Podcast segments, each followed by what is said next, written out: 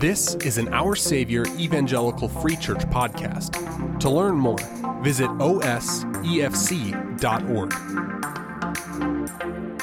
The rest of us, we're going to open up to those who are stuck in here with me, are going to open up John's Gospel to chapter 4. One of the things that we've, we've seen with John's Gospel is that it's, it's unique in a number of ways. One of the ways that John's, John's style comes out is in the way that he uses characters uh, in order to create meaning in the text. And John uses quite a few characters, and John seems very interested in, in showing us how characters develop.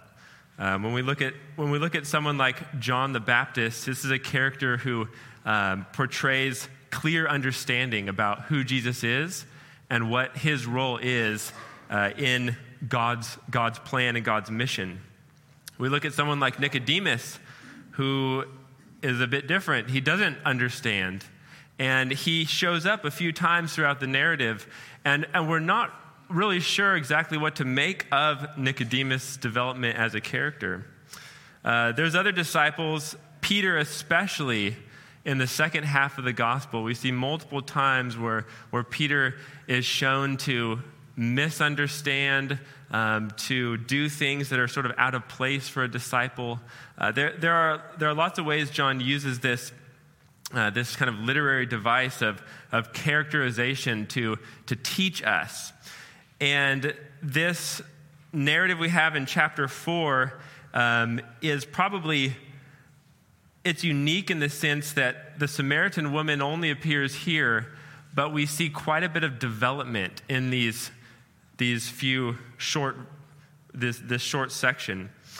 So, one thing that Pastor Adam mentioned when we started this series is that John is kind of like an artist. Uh, he's, he's doing things very artistically, and he's, he's making a point to help us to see things in a way that um, produces imagery and it's, it's colorful and it's powerful. And if I could add to that, that analogy, I'd say John is also like a composer. Uh, what he does is he, he blends history with theology in a way that's, that's quite impressive. He brings together the physical meaning of a situation with, with the spiritual meaning, or he Im, Im, imbues it with spiritual meaning.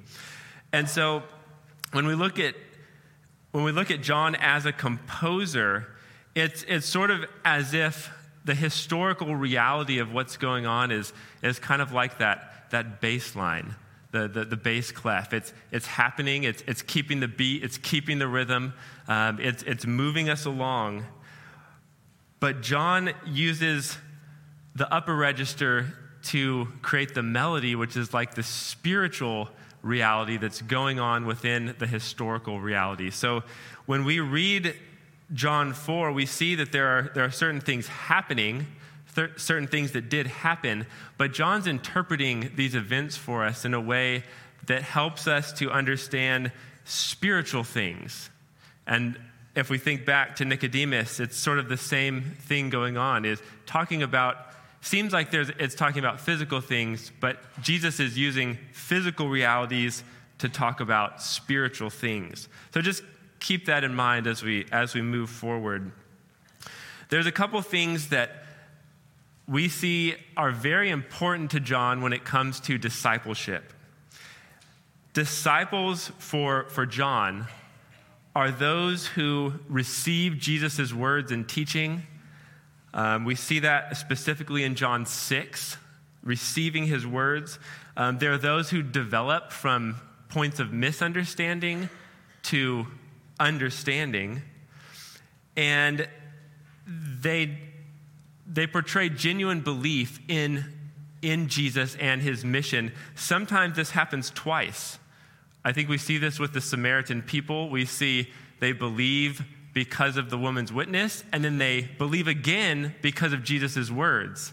And with the, um, the official in, in chapter 5, he, he believes Jesus' words, and then he goes on his way And when his, the servant says that it happened, his son was healed at that hour, he believes again. And so we see this, this development in belief that it's, it's not simply just knowing who Jesus is, but it's, it's this full, whole type of belief. And the second, another thing we see is that true disciples, they bear witness or they testify. And this begins in chapter one, where uh, those who, who are John's disciples, they follow Jesus, and then we see them going and, and getting others to come and follow. And so that's something they do. They bear witness, they testify, and true disciples remain and abide with Christ. So these are some of the ways that, that we see John prioritizing what it, what it means to be a disciple.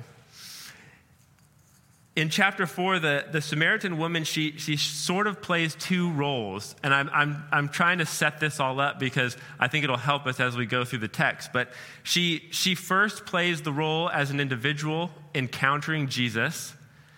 But second, she plays the role as a representative of her people, the Samaritans. The way that the, the way that the encounter kind of develops, we start to see her, her concerns are her people's concerns, and her issues are actually her people's issues. And so she plays these two roles, she plays them very well, and it's something that we, we kind of have to keep an eye on as we, as we read this. So let's read the text. We're going to go from verse 1 to verse 30 in chapter 4. It says, Now when Jesus learned that the Pharisees had heard that Jesus was making and baptizing more disciples than John, although Jesus himself did not baptize, but only his disciples, he left Judea and departed again for Galilee. And he had to pass through Samaria, so he came to a town of Samaria called Sychar, near the field that Jacob had given to his son Joseph. Jacob's well was there, so Jesus, wearied as he was from his journey, was sitting beside the well, and it was about the sixth hour. A woman from Samaria came to draw water. Jesus said to her, Give me a drink, for his disciples had gone away into the city to buy food. The Samaritan woman said to him, How is it that you, a Jew, ask for a drink from me, a woman of Samaria? For Jews have no dealings with Samaritans.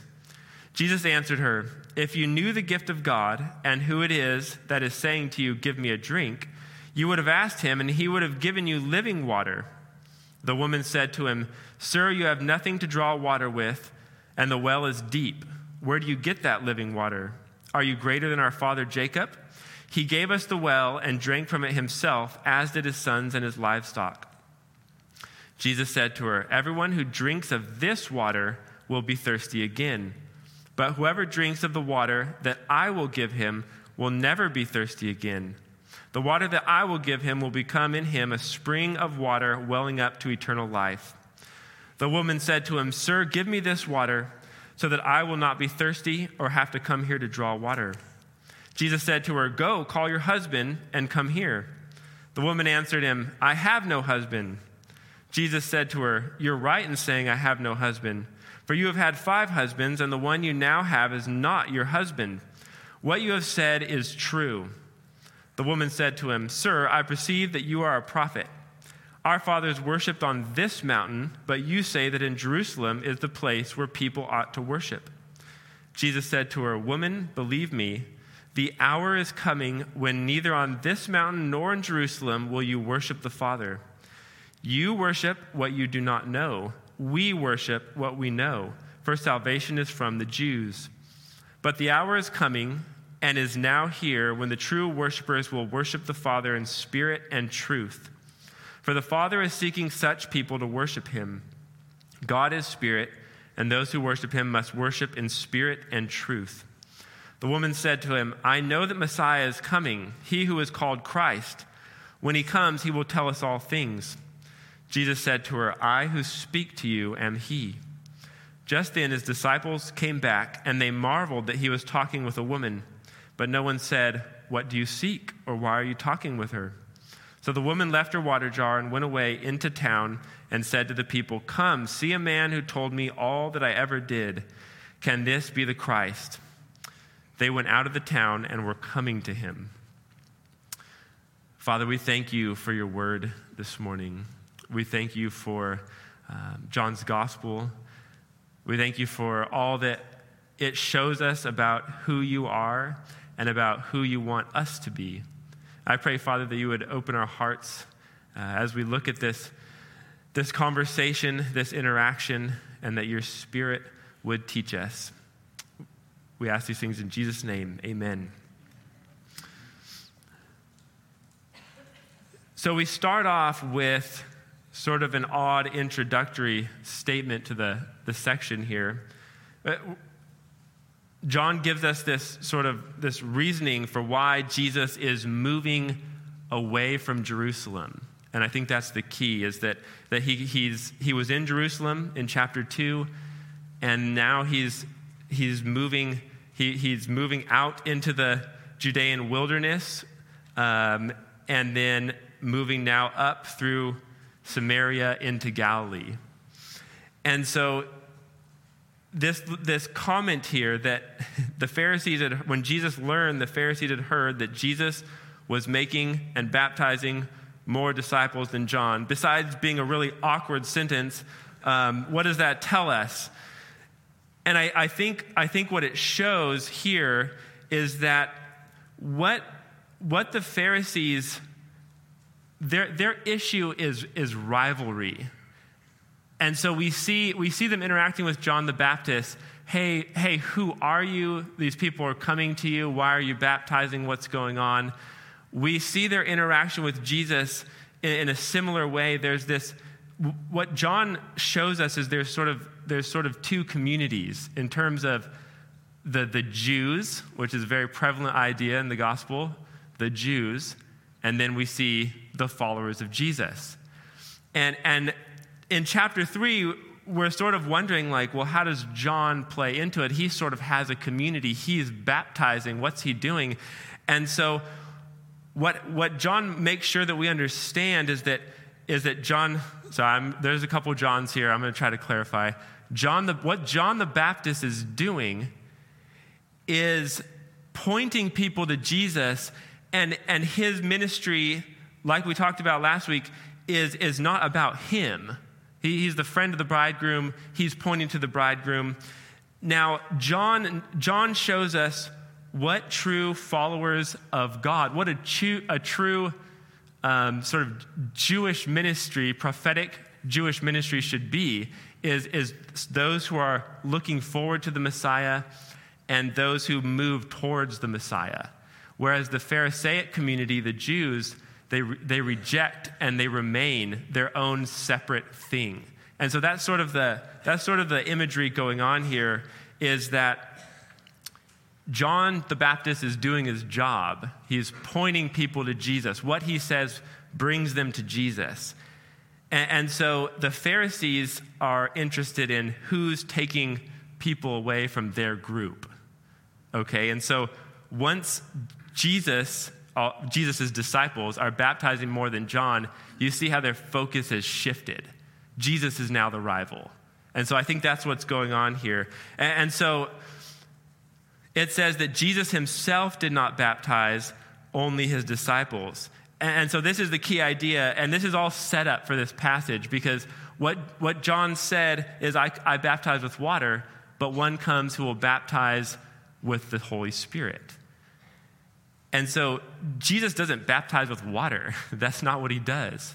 He baptizes with the Spirit. So again, John's, John, the, the gospel writer, is making really clear that we understand Jesus is not here to baptize with water, that his disciples are bringing those of, of into the community, into Jesus' community, followers of him. So, so that's the idea. We see this movement from from one community to the other, we see Jesus' prominence.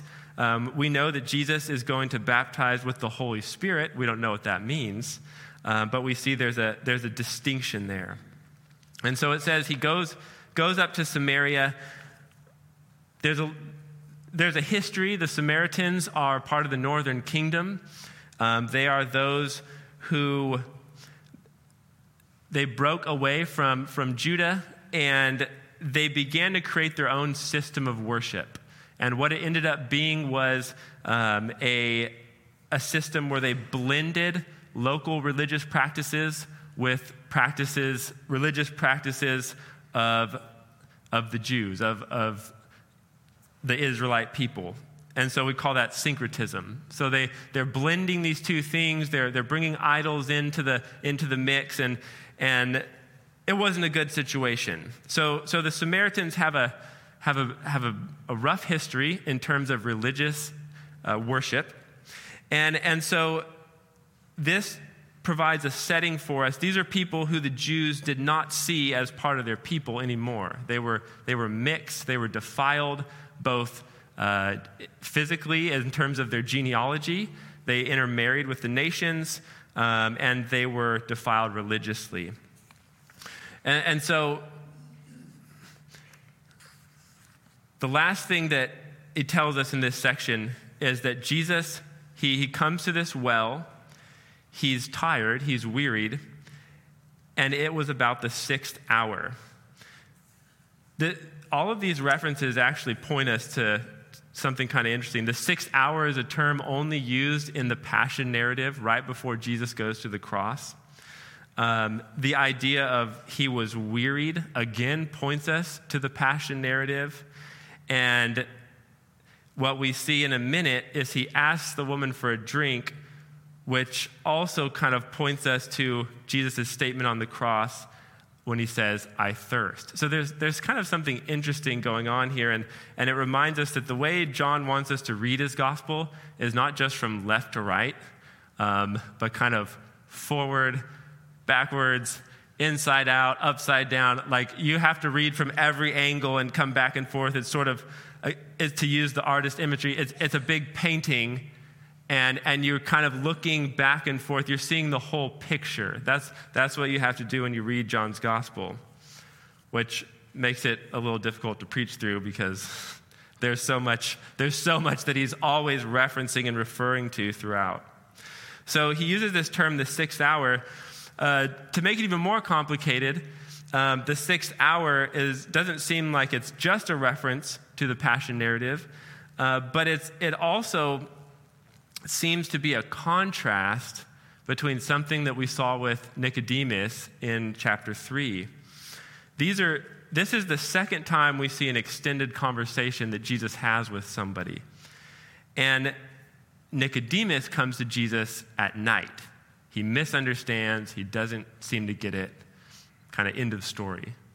The Samaritan woman meets Jesus in the middle of the day when it's light she develops from a point of misunderstanding to understanding, not only develops, but she bears witness, and we see uh, her, bring, her bringing her people to Jesus. So, so there's, there's this different scene setup going on here as well.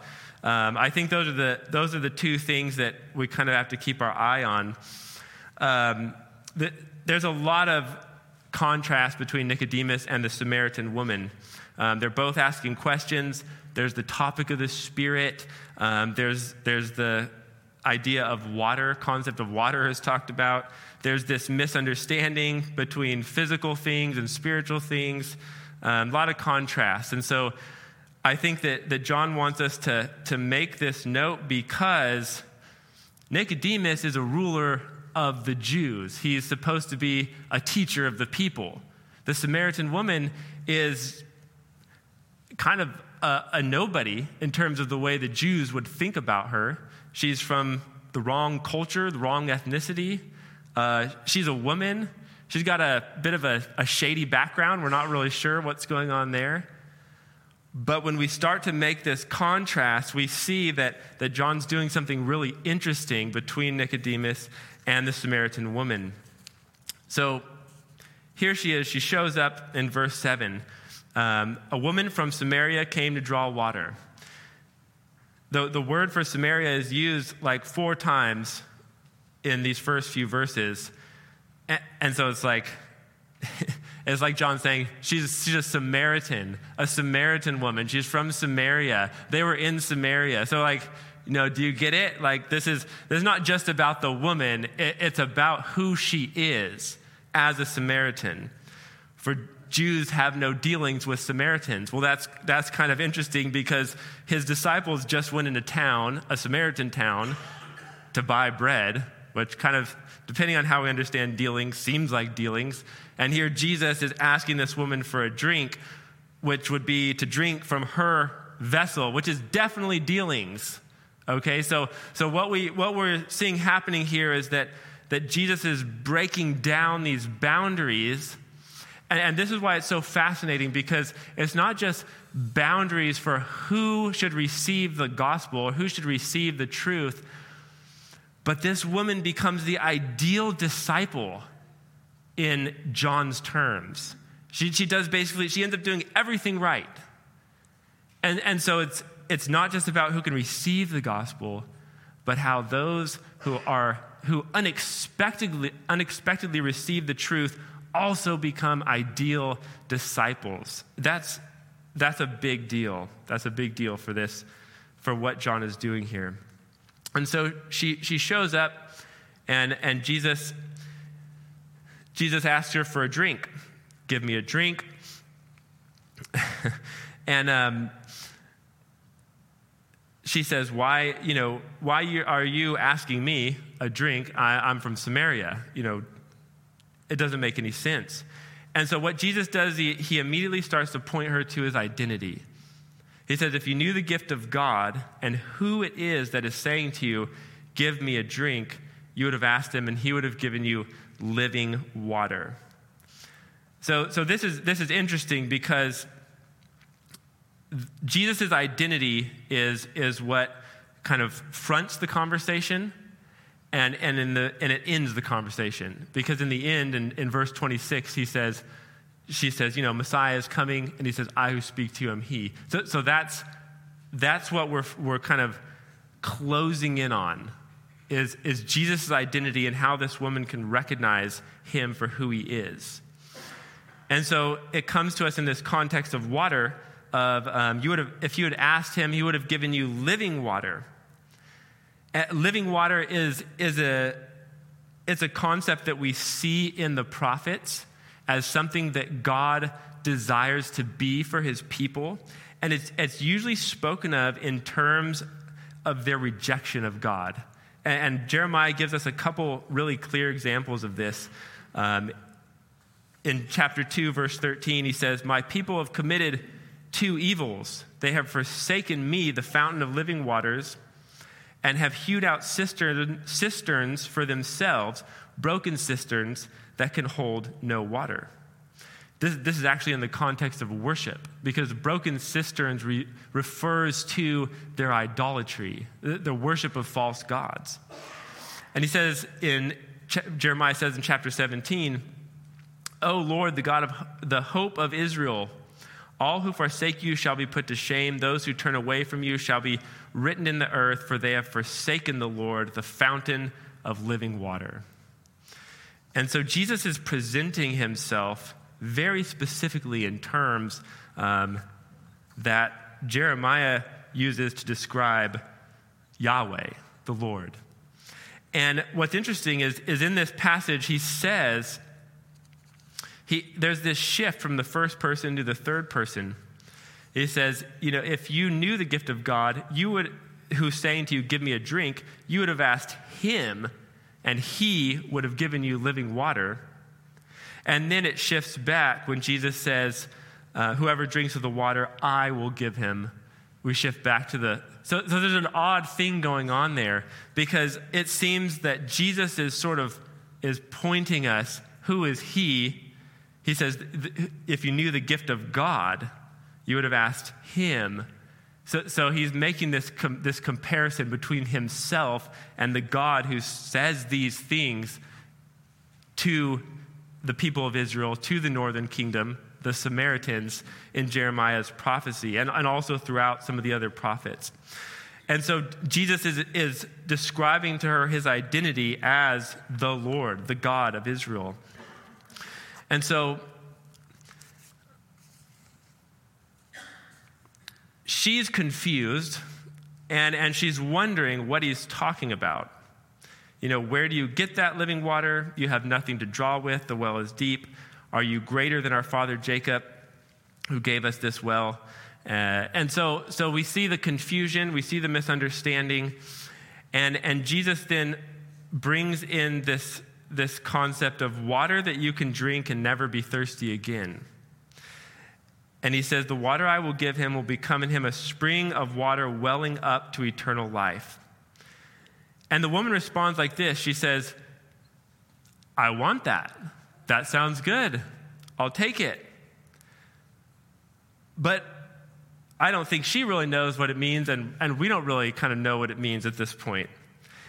And so, what we see Jesus doing is he's moving from this physical need, this physical reality, to a deeper spiritual reality in the conversation.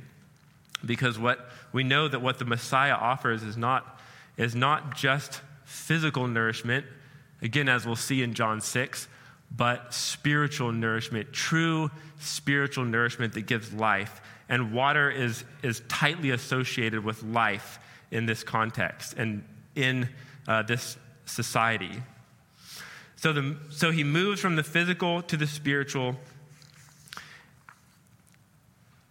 he, he begins to draw out themes that are not just pertinent to this woman, but to all of the Samaritans, because there is a spiritual thirst, there's a brokenness.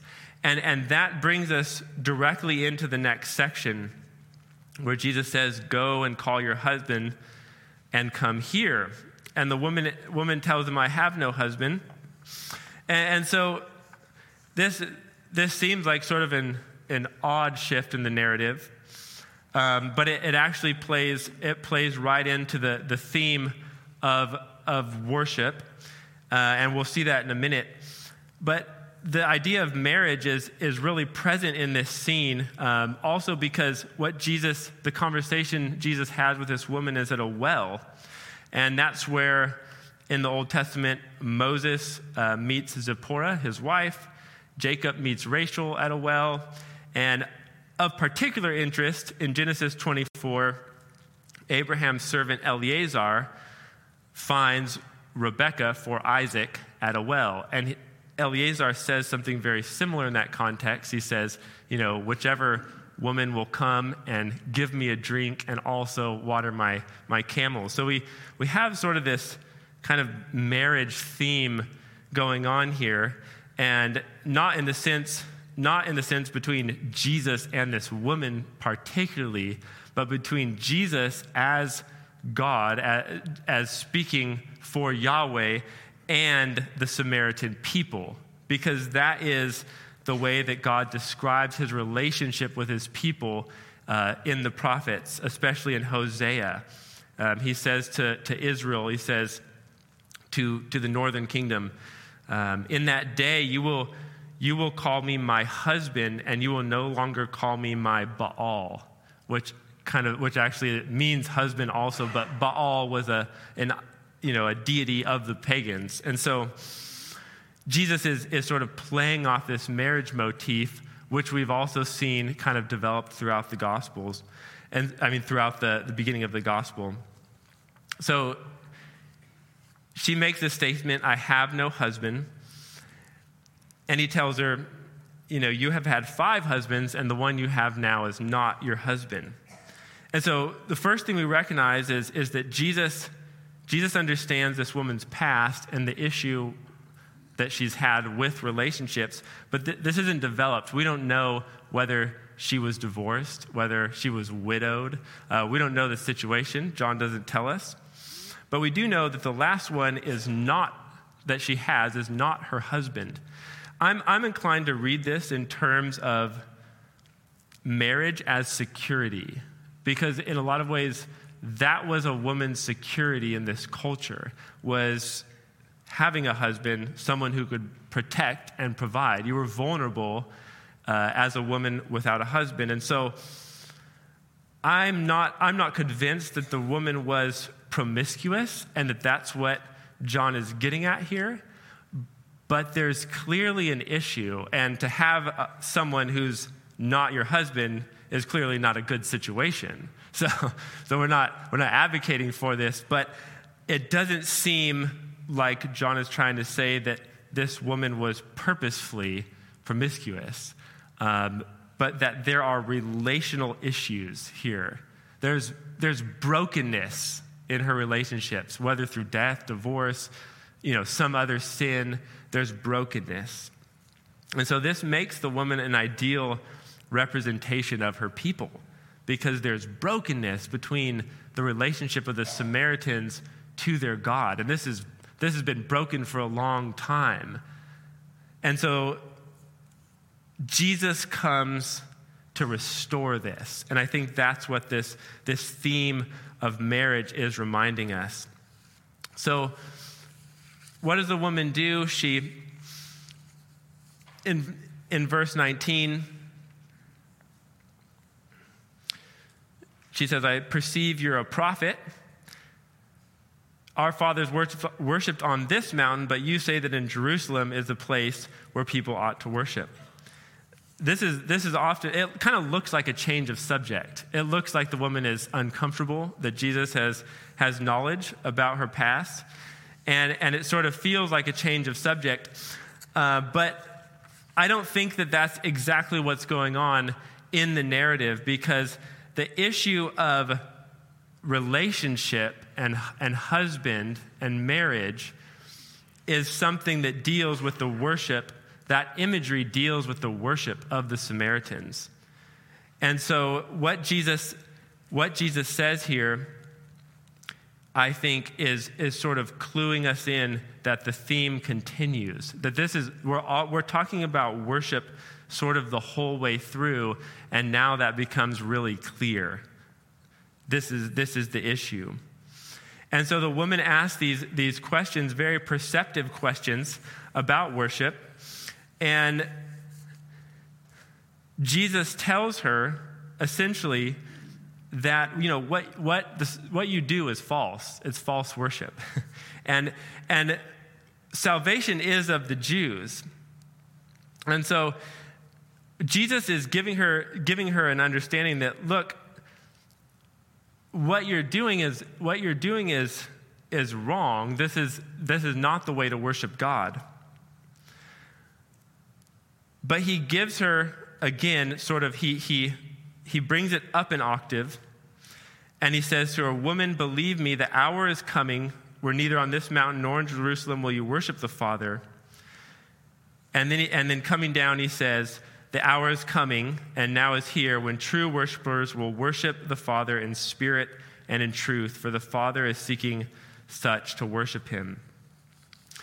And so, what Jesus does is he, he's bringing, he's bringing her and us, the readers, towards this understanding that true and genuine, genuine worship in the new covenant, in, in the, the age of the Messiah, has, has sort of broken the barriers of place and location and culture and ethnicity and even gender. Because worship in the messianic kingdom is, is in spirit and in truth. And these things, these, those two things aren't sort of opposing things that you need to make sure to keep together. They're describing each other. For John, what is spiritual is true. And so he gives us this, he gives us this sort of big conclusive summary statement worship in spirit and in truth. And, and what that shows us is that even though this woman, number one, as an individual, with her difficult past, with the things that she seems to have gone through, um, with her, her misunderstanding, being part of a system that is broken in its worship, is now offered this living water through the Messiah who comes to restore all people to true worship. And, so, this last section, the last portion of that, that thought is she says, I know Messiah is coming, and Jesus reveals himself as the one who speaks to her, the one who speaks. And it's similar to the end of John 9, where the blind man uh, who has been healed, he comes back and he, he sees Jesus and, and he says the same thing about being the Messiah. I who speak to you am he. So this revelation happens just as his disciples are coming back. So the disciples are out of the picture for most of the conversation. They, they come back at the end of the conversation. The whole time, Jesus has been instructing and, and teaching this woman. And it says that they come back and they marveled that he was talking with a woman, but no one said, What do you seek or what, why are you talking with her? And so, again, he's broken these bounds, these social bounds. The, the gospel transcends these norms that would be hindrances to the word going forth. So, if Jesus was not willing to speak with this woman because she was a woman and it re- wouldn't really look good for her to be talking to her at a well uh, with no one else around, she wouldn't have received this, this hope, this truth. And, and so that's, that's the point is, is John's showing us it's, you know, it's sort of a social faux pas. And, and the gospel transcends that. And it says the woman left her water jar and went away into town and said to the people, Come and see a man who told me all that I ever did. Can this be the Christ? And so the Samaritans, it says they went out of the town and were coming to him. So she receives Jesus' witness uh, she, under, she, she understands that there's something about this person that is different, and she goes and she, the way she phrases it is, Could this be the Christ? Could this man be the Messiah? So it's sort of like there's this, there's this initial belief. Remember, because disciples often believe twice. And so there's this initial understanding that Jesus is someone different, there's something special about him. And then what we see later on in the chapter is sort of that second full belief of her whole people who come and believe in Jesus. And so, something, what I want us to see from this, this, this story, this conversation, is, is the way that, that the gospel and life, I mean, this is, this is the kind of social situation where you don't you don't like imagine yourself being in, ministering in. It, it's to the it's to the wrong person at the wrong time. Um, everything's wrong about it. It just doesn't make a lot of sense. But the gospel transcends that. And, and so what we see is that even though the jews don't have dealings with samaritans jesus does and his disciples should and, and so we see a community of those who are, who are inward looking.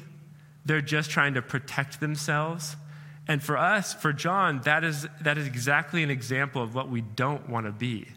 Jesus' community is, is the one who sees the needs, who sees the people who are hurting, who's willing to step over or step past those, those traditional boundaries and offer life. Offer, offer her living water look to her deepest needs. And this woman who, who receives the words of Christ, she becomes a witness. She becomes a model disciple in, disciple in John's terms. And, and, so I think that's just a beautiful picture of ministry. And, and all of this centers around worship. What is, what is true worship? What is worship in spirit and in truth? And so, what, what this text reminds us of is that worship is not just about where you go, you know, where you've always gone, the, the tradition of doing things a certain way. Worship is about, in, in the messianic kingdom, and the, the new covenant, is about being in Christ with the community of God's people. And that community that worships together is a very diverse community. And, that's that's something that helps us to understand Jesus' mission and his, his role and his love for people as the Messiah. So let's pray. Father, we thank you for um, your grace and goodness and for all that you have done for us. Lord, that you have called us, that you speak to us. Father, I pray that our, our worship would be in spirit and in truth. Lord, that we would seek to minister to those in, in their deepest needs, even, even when it's difficult.